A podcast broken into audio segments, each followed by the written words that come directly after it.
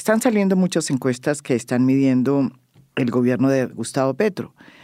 Ya hay un tiempo prudente para saber eh, realmente cómo va y cuál es la fotografía. En todas las encuestas la tendencia es la misma. presidente Gustavo Petro baja en su aprobación y sube su imagen negativa.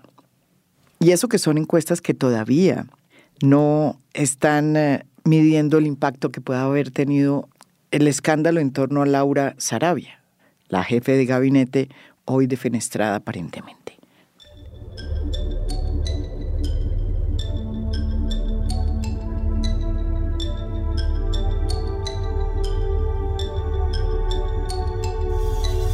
Sin embargo, hoy en A Fondo queremos ponerle la lupa a otra encuesta que mide un sector de la población que ha sido fundamental y clave en el triunfo de Gustavo Petro, los jóvenes.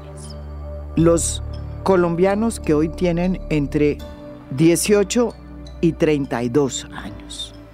Entre los que están los primovotantes, que como su nombre lo indica, por primera vez votaron en las elecciones pasadas por alguien, y ese alguien fue Gustavo Petro, y de los que ya han tenido que haber votado y que formaron parte, muchos de ellos, del estallido social, integrado precisamente por jóvenes de universidades públicas, privadas, que salieron a protestar luego de la pandemia porque temían que su futuro se les escapara, porque no tenían empleo y no tenían cómo llenar sus bolsillos.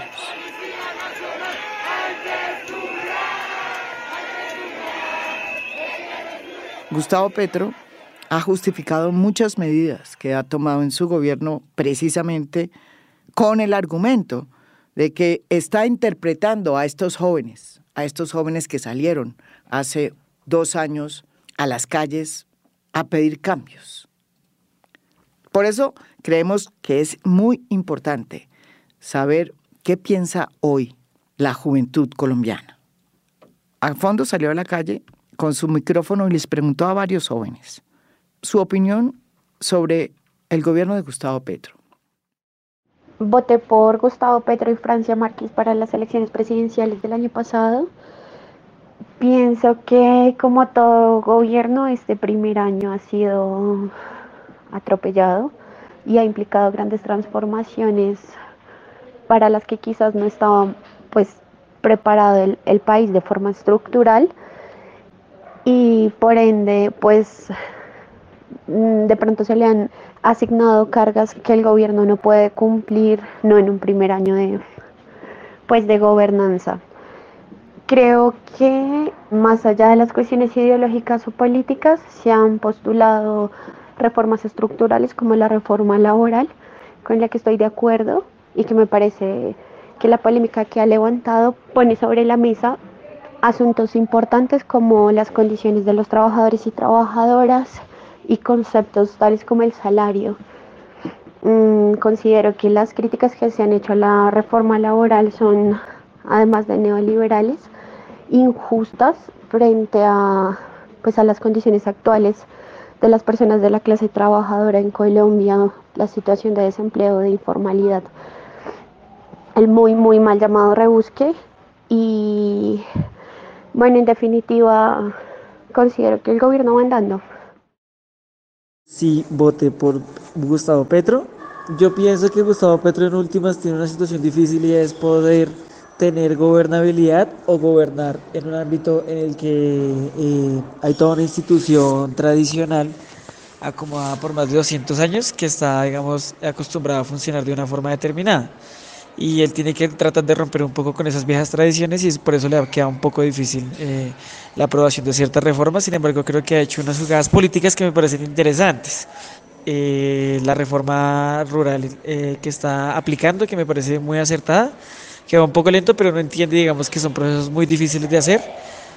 Y frente a la reforma laboral, yo creo que es una reforma que es más que necesaria porque aquí en Colombia el el contrato de prestación de servicios es una precarización rotundamente fatal de la vida laboral de las personas, sobre todo para las nuevas generaciones que entran a trabajar, digamos, en, el sector privado de las eh, pequeñas y medianas empresas. Hay una encuesta que acaba de medir precisamente el clima político de los jóvenes en Colombia entre 18 y 32 años. Esta encuesta es el séptimo estudio de percepción de jóvenes que hace la alianza integrada por la Universidad del Rosario, la Fundación Hans Seidel Stiftung alemana, el diario El Tiempo y Cifras y Conceptos, una empresa encuestadora que dirige César Caballero. El estudio fue hecho en la zona urbana de Medellín, Barranquilla, Bogotá, Montería, Quibdó, Pasto, San José de Cúcuta, Pereira, Bucaramanga, Cali, Arauca y San Andrés. Se entrevistó a 4.260 jóvenes y la encuesta se hizo entre el 21 de abril y el 13 de mayo del 2023. Repito, no incluye el escándalo que en este momento tiene en una crisis de la que esperamos salga pronto el gobierno por cuenta de lo que ha sucedido con la jefe de gabinete, Laura Sarabia. Para César Caballero, que es el director de Cifras y Conceptos, la empresa que hizo esta medición, la gran conclusión de este trabajo, de esta nueva fotografía, es que Gustavo Petro no puede dar por sentado que tiene a los jóvenes de su lado. Esta es una iniciativa de la Universidad del Rosario que convoca al tiempo, a cifras y conceptos y a la Fundación. Ya llevamos siete mediciones, cerca de 15 mil jóvenes con los que hemos hablado y además pues te, cuento, todos los datos son públicos. O sea, esto es un aporte que hace y, varios académicos que nos han pedido incluso los microdatos. Se hace un proceso, digamos, formal de para qué los quieren y eso y que tienen que dar eh, el crédito a, a, ellos, todos los datos son públicos. Entonces es un aporte a la discusión. Yo creo que es el estudio mm, que se está consolidando como el de referencia sobre los jóvenes en Colombia. Lo segundo es que es cara a cara e incluye 2.044 encuestas eh, con ciudades como Quibdó, Arauca, Pasto, Bucaramanga, no solo las cuatro grandes ciudades, y está representando un universo de 4.260.000 jóvenes. O sea, esto es un universo realmente grande, muy importante, y pues obviamente lo primero que estamos encontrando es que las posiciones de los jóvenes van cambiando y cambian de manera acelerada. Nadie debe dar por garantizado que tiene el apoyo de los jóvenes. Con eso arranco.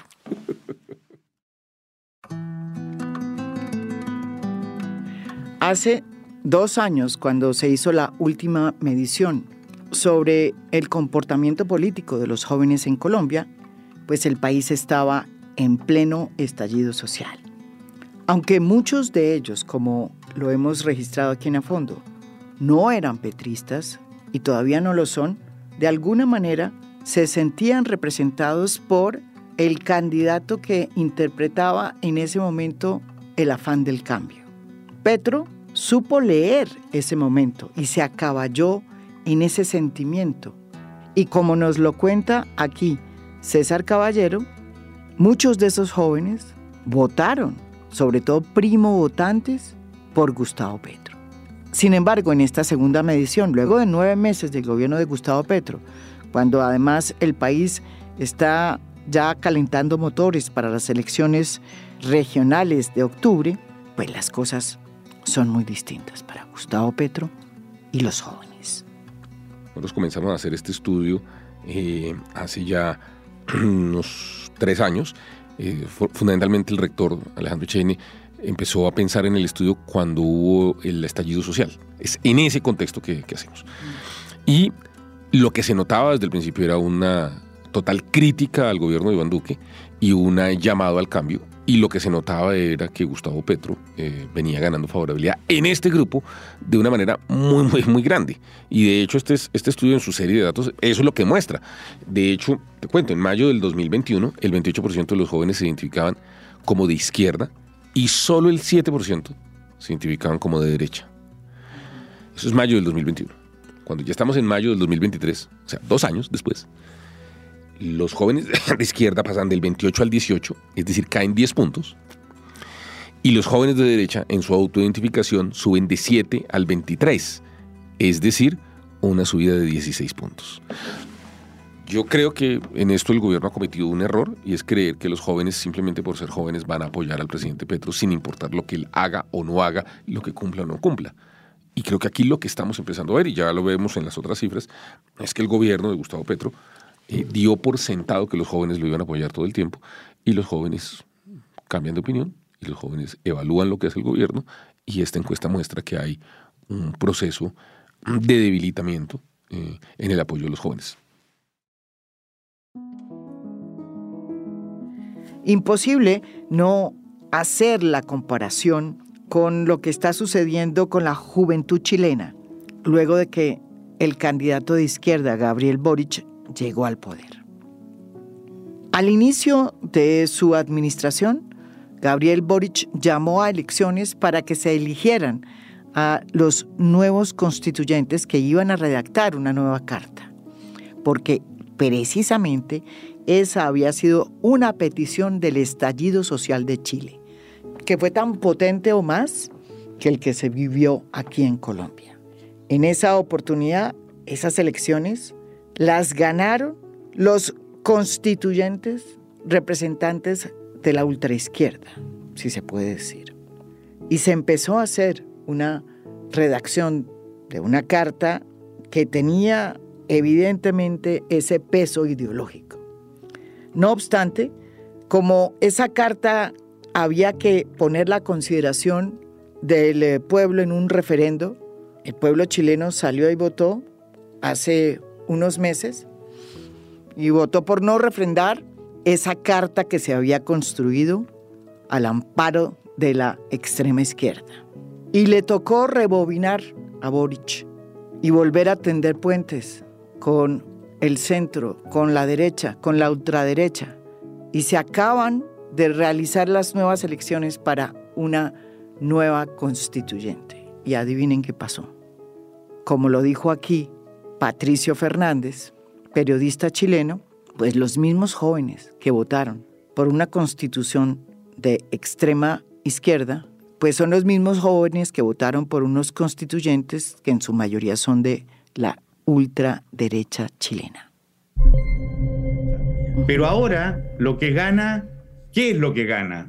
Yo lo explicaría como un malestar que, que, que en los últimos años ha ido cambiando de domicilio o buscando dónde instalarse y esta vez se instala en la extrema derecha, en el llamado al orden, a la seguridad, eh, que fue, es lo que encabeza el discurso de ellos, en una vuelta a los valores tradicionales, en un dejar atrás, eh, de alguna manera, esas ansias transformadoras, inclusivas, de cambio, y vuelven a un discurso eh, conservador y, y bastante, digamos, autoritario, mucho más concentrado, como te decía, en la seguridad que en la democracia y en el orden que en el buen entendimiento de todos los mundos culturales que han ido apareciendo en Chile. Es probable que a Gustavo Petro le pueda pasar exactamente con los jóvenes lo que le pasó a Gabriel Boric en Chile, con los jóvenes, con sus coterráneos, porque él es el presidente más joven de Chile. Y es probable que hoy Gustavo Petro no esté leyendo bien lo que fue realmente el estallido social aquí en Colombia. Y no lo digo yo, lo dicen los propios jóvenes que protagonizaron el estallido social. Yo, creo que tiene que ver con la formación de las personas y creo que tiene que ver con que muchas personas que eh, de pronto estuvieron en el estallido lo entendieron de forma superficial, porque no querían ver que el punto es que tiene que haber cambios estructurales en la realidad y que esos cambios estructurales no solo dependen de los gobiernos, también dependen de nosotras y de nosotros y de los sacrificios que tenemos que hacer para que éstas se den. Entonces, no sé si eso vaya a pasar en Colombia de alguna, otra, de alguna forma como que la derecha vuelva al poder o lo que sea, pero lo que sí sé y lo que sí creo y lo que sí creemos es que en tanto las condiciones cotidianas de las personas sigan siendo injustas, pues van a existir jóvenes que digan que son injustas y que les hagan ver a la sociedad que son injustas. Según César Caballero, Petro no está leyendo bien ni el estallido social ni lo que están sintiendo los jóvenes hoy en Colombia. Yo creo que Petro no está leyendo bien que él no es el propietario de los jóvenes y segundo que él no tiene una carta, un cheque en blanco para hacer lo que quiera y que los jóvenes, que de alguna manera están pidiendo cambios, esos cambios, algunos se han dado, pero otros no, y en particular creo que hay un ritmo frenético en la manera como está gobernando Gustavo Petro, que está haciendo que, que los jóvenes que se consideran mucho de izquierda están sintiendo que eso por ahí no es el camino. Lo que yo quisiera desde este micrófono que tú me abres es decir, mire, no presuman que la juventud va a estar irrestrictamente con el gobierno Petro. Ese es un error. Como si usted actúa presumiendo eso, pues usted puede hacer lo que quiera y ellos van a estar con usted.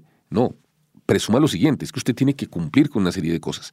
Y es que se quieren unos cambios, se quieren unas reformas y un estilo de gobierno que hoy los jóvenes están sintiendo desafecto por esa manera. De hecho, paso a otro dato de la, de la encuesta y es la imagen favorable y desfavorable del presidente Gustavo Petro. En noviembre del 2022, él tenía una imagen favorable del 61%, muy alta. Hoy tiene el 46%. No es tan mala. Pero el negativo, que lo tenía en 26, hoy lo tiene ya en 41. Es decir, uno no puede desconocer que el gobierno de Gustavo Petro ha perdido 15 puntos en el segmento de población donde todas las encuestas, en todas las, de todos los encuestadores, las mías, todas, todas, decían, el grupo que más apoya a Gustavo Petro son los jóvenes. Sigue siendo el grupo que más lo apoya, pero ha perdido 15 puntos en seis meses en ese segmento poblacional. Y eso se debe a que no puede decir, no puede presumir que los tiene como si fuera un cheque en blanco. Ese es como el argumento que quisiera decir. Pero evidentemente, pues yo creo que el gobierno sí tiene logros y sí ha respondido para algunas cosas, pero hay cosas que los jóvenes no, no están conectados o digamos no están sintiendo que el gobierno esté conectados con ellos. Pero entonces me lleva a esta reflexión inicial. Y es que quienes leyeron el estallido social como un estallido, digamos, movido por un tema ideológico, se equivocaron. Yo sí creo que había un tema de... Voy a poner, este es el segundo elemento de mi, de mi interpretación. Los jóvenes son antipoder, pero particularmente antiabusos del poder. Yo, yo hoy voy a decirlo, yo creo que para los jóvenes la manera como Iván Duque ejerció el poder fue una manera abusiva y una manera autoritaria. Y ellos fueron víctimas de una represión en las calles. Entonces eso explica por qué la, para utilizar un término de coyuntura, la despiporrada de Iván Duque, por ejemplo, frente a los jóvenes. Iván Duque, siendo el presidente, uno de los presidentes más jóvenes, tenía una muy mala relación con los jóvenes. Cuando llega Gustavo Petro, los jóvenes quedan contentos, un apoyo del 66%, pero ¿qué están viendo? El desempleo está cayendo, bien, eso los alegra, están contentos, pero ¿qué es lo que están viendo? Que es que hay abusos en el ejercicio del poder. Y eso lo estamos viendo. Cambio en el gobierno de Gustavo Petro significa reformas. Reformas como la laboral, como la de la salud, como la pensional, que realmente es la que más va a favorecer a los jóvenes, pero que los jóvenes todavía creo que no entienden. Esta medición también puso la lupa sobre qué opinan los jóvenes de las reformas. Y lo que se descubrió también es sorprendente. Sí, de hecho, mira, te digo, para ellos el problema del desempleo era el 74% y eso ha bajado y hoy es el 43%. Y mira lo que piensan de, de, su vinculación al mercado laboral. ¿Qué es lo más importante para un joven a la hora de buscar trabajo? Primero, el salario, 99%. Segundo, flexibilidad horaria, 93% y luego potenciar el desarrollo profesional. Los jóvenes están buscando trabajos distintos al contrato a término definido. Todo lo contrario a lo que dice la reforma laboral. Y yo creo que el gobierno debería eh, evaluar y entender que la reforma laboral parece estar más pensada en proteger los trabajos que están hoy y fortalecer el sindicalismo, con lo que yo no estoy en desacuerdo, pero no hace nada por las personas que no tienen contrato, eh, además, recuerda que el sindicalismo colombiano es un sindicalismo de sector público. Entonces, yo creo que, por ejemplo, el proyecto de reforma laboral eh, tiene un reto muy importante y es que el mercado laboral colombiano, particularmente de los jóvenes, es un mercado laboral que no es formal, donde el empleo no está asegurado y donde esta reforma no le está hablando a las necesidades de los jóvenes, que lo primero que están pidiendo es autonomía, flexibilidad y la posibilidad de tener experiencia, obviamente con salarios dignos y condiciones dignas, en lo cual todos estamos de acuerdo. Entonces yo creo que también el gobierno debería tener una, ojalá la ministra lo haga, una reflexión sobre la manera como está impulsando el proyecto y, y, y, pues digamos ajustar con el Congreso una, una reforma laboral más digamos, que piense también en estos temas.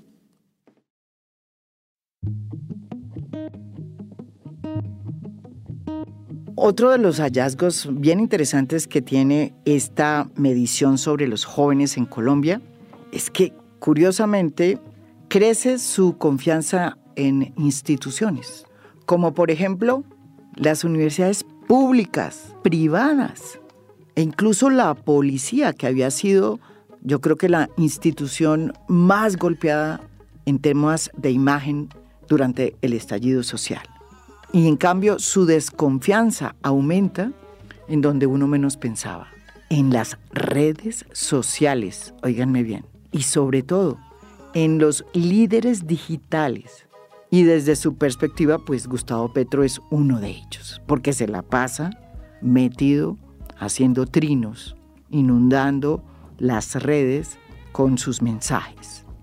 Gran descubrimiento que ojalá Gustavo Petro tome en consideración, a ver si deja de trinar y se pone más a gobernar. Como le dicen estos jóvenes que entrevistamos. Considero que Petro debería conseguir un community manager, mm, que el manejo de las redes sociales es muy pasional, poco racional, que pretende ser catedrático de universidad o em, influencer y ninguna de esas dos le, pues, le ha calado a la gente en general desde, desde Twitter o desde las otras redes sociales. Eh, y pienso sobre el Twitter de él, que pues a veces tiene errores de ortografía y a veces es, como muchos consideran, demasiado ocupado en en los asuntos de redes sociales cuando debería estar, pues uno le da la impresión más fijándose en asuntos públicos, en asuntos de gestión. Y creo que la relación que tiene Petro con su Twitter es muy parecida a la relación que tienen muchos políticos en este país con su Twitter, que es que pareciera que no fueran conscientes de su posición tan importante como a nivel de relaciones públicas y como de, de pues de, entre comillas diplomacia de lo que deberían estar diciendo y creo que a veces deberían como dejar que alguien más les maneje sus cuentas para dejar de decir tantas bobadas muchas veces. Lo, primero que, que, quisiera señalar es, los jóvenes están aumentando la confianza en varias instituciones. Esto es una cosa muy curiosa. Primero, en quien más confían es en las universidades públicas, luego en las universidades privadas. Pero, por ejemplo, suben las universidades privadas del 51 al 61 en seis meses, las públicas del 67 al 74. Incluso yo tengo que decir, la presidencia de la República sube como institución del, 39 al del 36 al 39. Eh, la policía sube del 27 al 33. Los partidos políticos del 12 al 16. estamos en un momento de mayor confianza. ¿Sabe quiénes caen? Las redes sociales llegaron a tener una confianza del 51 en mayo del 2021 y hoy tienen apenas una confianza del 33. O sea, las redes sociales y los líderes digitales están cayendo en confianza. Pues yo creo que Gustavo Petro es visto por ellos como un líder digital y lo que estamos viendo es que su uso de redes digitales está agotando a ese electorado que lo llevó.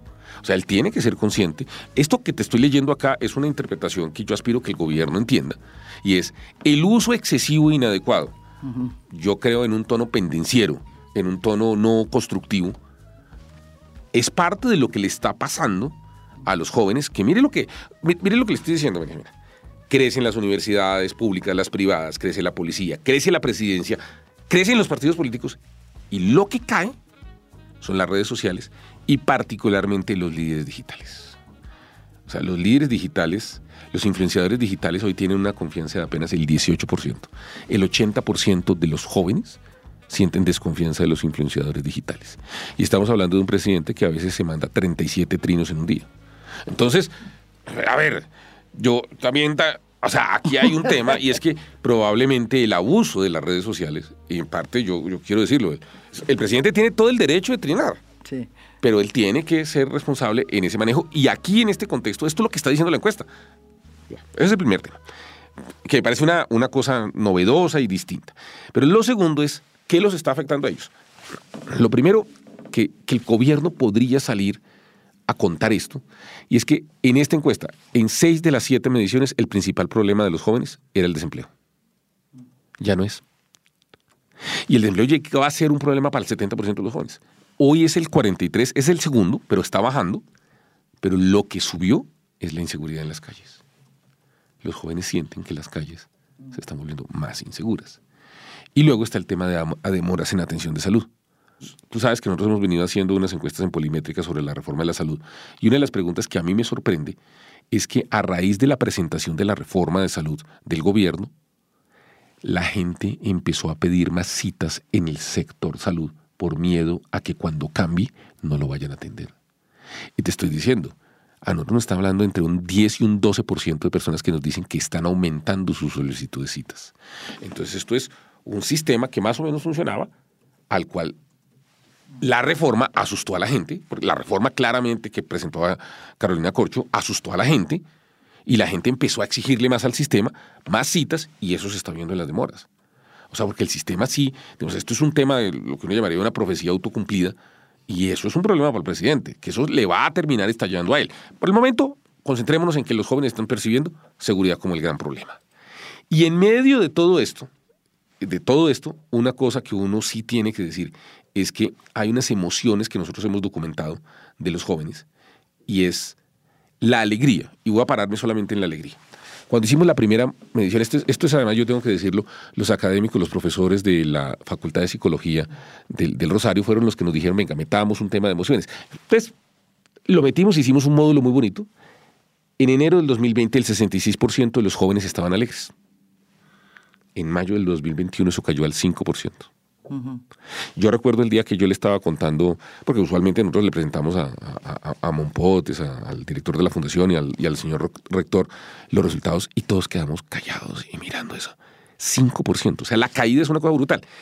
En este momento la alegría está en el 65%. O sea, es una B completa.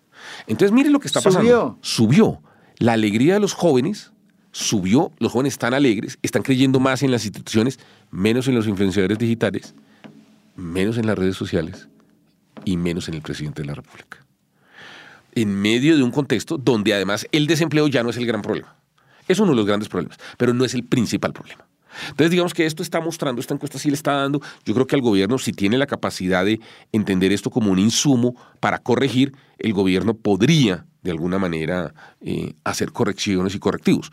Porque, por ejemplo, lo que te digo del desempleo, el desempleo ya no es el gran problema de los jóvenes, lo era pero ya no lo es. Y en parte los datos del DANE lo están ratificando. El DANE está diciendo que el desempleo, eh, mira, el desempleo llegó a ser el 74%.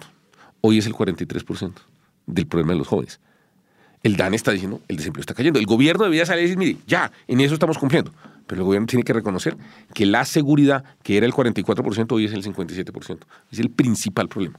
Entonces los jóvenes se sienten inseguros en las calles, sienten desconfianza de las redes sociales, sienten desconfianza de las redes digitales, confían más en la presidencia, pero su imagen frente a un presidente que se la pasa en redes sociales está cayendo. Creo que ahí hay una buena interpretación de lo que está así pasando y de lo que el presidente probablemente debería intentar corregir. Pero la otra cosa que me parece importante decir es la confianza que tienen los jóvenes en el sistema electoral colombiano y en que el voto puede cambiar cosas que me parece muy importante. Mire, ¿cuáles son las acciones que usted, con, las cuales usted se identifica más a la hora de participar políticamente? En primer lugar, 61% votar. Y esto te lo acompaño con una, con una que es la credibilidad. Mira la credibilidad de la registraduría. Es la tercera institución con más credibilidad en los jóvenes. En primer lugar es las universidades públicas, luego las privadas y luego la registraduría, con el 55%, por encima de las fuerzas militares entonces, primero, entonces, los jóvenes creen que votar es un mecanismo de cambio y creo que viendo al presidente Petro en el poder, ellos lograron eso. Y luego les preguntamos si está pensando salir a votar en las próximas elecciones. 75% nos dicen que sí. Entonces, ¿qué, tenemos en estas tres preguntas? Los jóvenes creen que votar sí es la manera de hacerlo, 61%. El, en segundo lugar, después de ese 61% de acción política, está en movilizarse y protestar. O sea, 27%, que es importante. O sea, el voto es muy importante, creen en la registraduría y piensan salir a votar. Eso a mí me llena de mucho optimismo y eso me muestra una juventud que tiene claro que la democracia colombiana es vital y que la democracia colombiana puede tramitar diferencias y puede tramitar cambios. Los jóvenes fueron muy importantes en el triunfo de Gustavo Petro en las pasadas elecciones presidenciales, sobre todo un aumento los primovotantes, que en Colombia pues había sido siempre una franja muy apática. Y en general hubo un comportamiento muy impresionante de todos los jóvenes hasta los 32 años.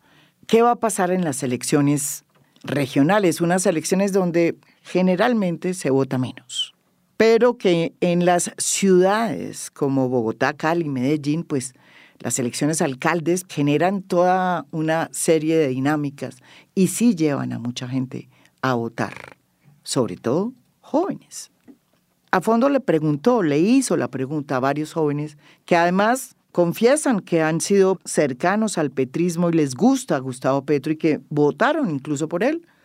Pero curiosamente casi todos nos dijeron que no tienen muy claro si van a votar en las elecciones de octubre por candidatos afines a Gustavo Petro. Eh, no sé si votaría por un candidato como Gustavo Petro como en las próximas elecciones, no tanto por el corte político, porque creo que su corte político se alinea mucho con el mío, sino porque es, es un candidato político que a mí pues desde un inicio no me, no me, no me convencía mucho pues por su forma de hacer política en particular. Creo que hubiera preferido candidatos como Francia Márquez, pero creo que pronto afines en, en temas de ideología, sí, pero afines como a él directamente, no creo que votaría por un candidato pues como tan afín a él. Probablemente no vote por alguien tan cercano a él en las elecciones de octubre, ya que creo que mi voto por él a la presidencia eh, fue debido como una coyuntura histórica que se dio pues precisamente por el pacto histórico pero creo que para las elecciones de octubre hay mejores candidatos que los cercanos a él. Según esta medición, los jóvenes en esta oportunidad para las elecciones de octubre no estarían muy entusiasmados para votar por los candidatos de Gustavo Petro, a diferencia de lo que sucedió hace un año en las elecciones presidenciales e incluso en las elecciones de Congreso. Así lo explica César Caballero, director de Cifras y Conceptos. Pero los primivotantes sí, sí aumentaron. El voto joven aumentó. Eso la registraduría, ellos tienen... Recuerda, te voy a contar una cosa, María Jimena, que esto a mí ya me pasa. cuando yo iba a los puestos de votación, a mí al principio me tocaba el último puesto de votación. Porque yo tenía 18, 19, 20 años. Ya luego empecé a, votar en, el puesto 10 y ahora estoy votando en la mesa 7. Y porque la registraduría realmente alrededor de los puestos organiza eh, por cédulas y las cédulas tienen un número alrededor de la. Entonces ellos no saben por quién votó el joven, nada, ¿no? Pero sí saben en las muestras de votación de los más jóvenes quiénes participan más y quiénes menos. Entonces, por eso nosotros, y eso es una información que está disponible, y yo creo que en eso la registraduría ha hecho un trabajo juicioso, no este registrador solamente, sino a lo largo de los años. Y esos datos están disponibles, y lo que sí se muestra es que en las últimas elecciones los jóvenes aumentaron, los primeros votantes aumentaron. Sí, eso sí es clarísimo. O sea, esto es un conjunto de cosas que muestran que los jóvenes sí están creyendo en la democracia colombiana. Entonces, yo, yo creo que esta es una encuesta que está revelando unas cosas muy interesantes sobre la juventud colombiana. Y es una juventud que cree en el sistema democrático, que cree que participar políticamente es importante, que quiere participar en las elecciones locales. Y para el presidente Petro viene una pregunta que hicimos sobre ese tema. Y es si votarían por un candidato eh, cercano a Gustavo A Gustavo Petro. La pregunta es, ¿usted votaría por un candidato cercano al gobierno de Gustavo Petro para las próximas elecciones regionales? El 54% de las personas nos dicen que no. El 13% que no sabe, no responde. Y el 32% que sí. Es decir, aquellos que... o sea, mire, esto es una cosa muy importante. Nosotros se puede desagregar por regiones. Bogotá es la única como ciudad que puedo yo hablar como ciudad en concreto.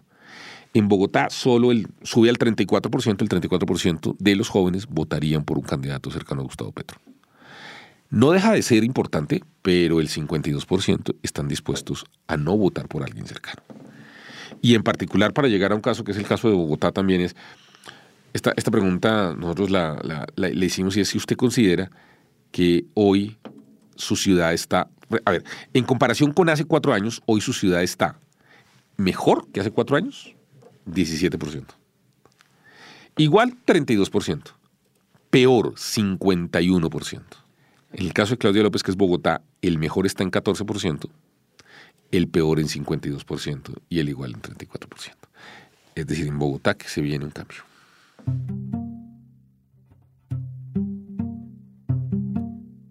Es un error considerar que los jóvenes del estallido social son la retaguardia del petrismo.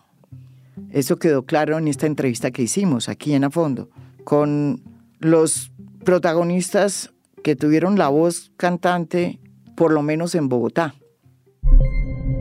Y eso es un cambio en el paradigma estructural político que ni Caracol, ni RCN, ni el Uribismo, y no sé siquiera si Petro, es que no lo pueden entender, no pueden, no pueden, y no lo quieren entender, porque es un cambio en donde eh, nosotros y nosotras, y eso es algo importante que decir, vamos a seguir accionando sin importar qué gobierno haya mientras no se cumplan los mm. principios básicos de justicia y de equidad que prometen el Estado.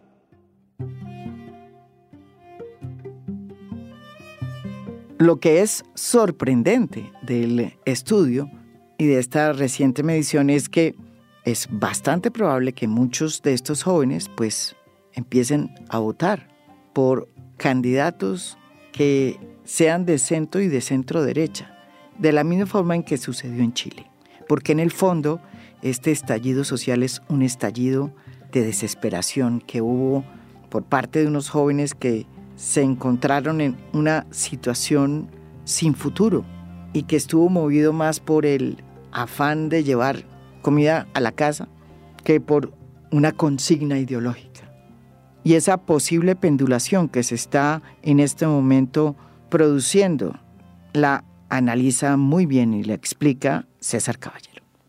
Yo creo que el péndulo se movió porque tradicionalmente la sociedad colombiana es una sociedad más de centro-derecha, y se movió donde la izquierda por primera vez fue más grande que la derecha. Ya se movió.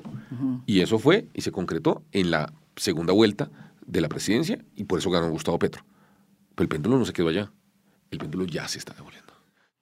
O sea, lo que le está diciendo esta encuesta Gustavo Petro es que tiene que tender puentes, que el tema no es ideológico, que más allá de la ideología lo que hay es que producir políticas públicas que mejoren las condiciones de vida de todos los colombianos y que su decisión tomada en los últimos meses de apelar solo a sus huestes, a su fanaticada, a ese 30-35% de la población que tiene, parece que no es la acertada, porque ni siquiera allí están los jóvenes.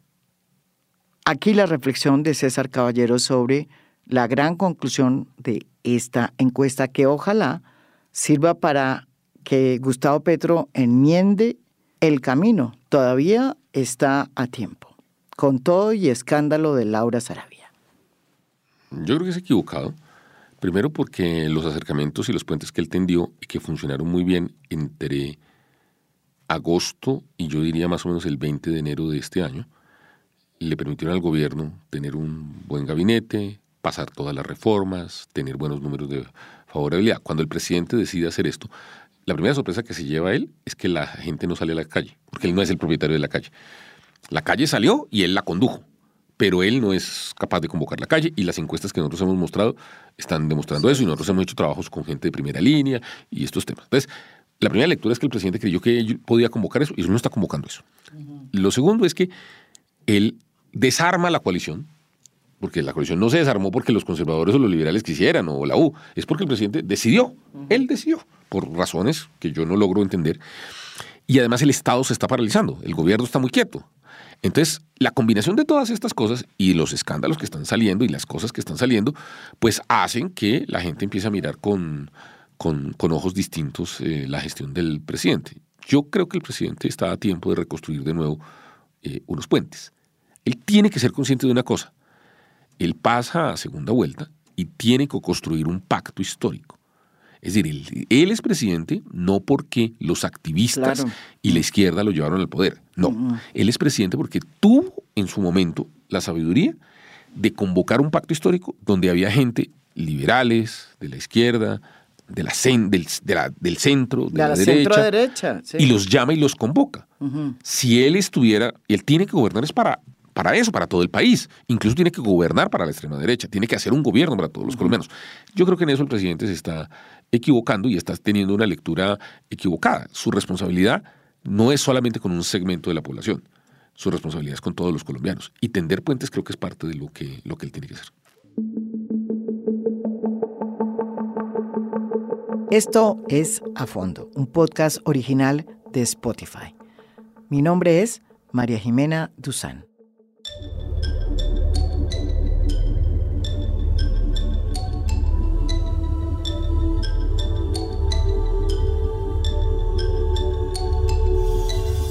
A Fondo es un podcast original de Spotify. Producción general, Lucy Moreno. Editor de contenido, Michael Benítez Ortiz. Postproducción de audio, Daniel Chávez. Y Blue Velvet. Música original del maestro Oscar Acevedo. Gracias por escuchar. Soy María Jimena Duzán.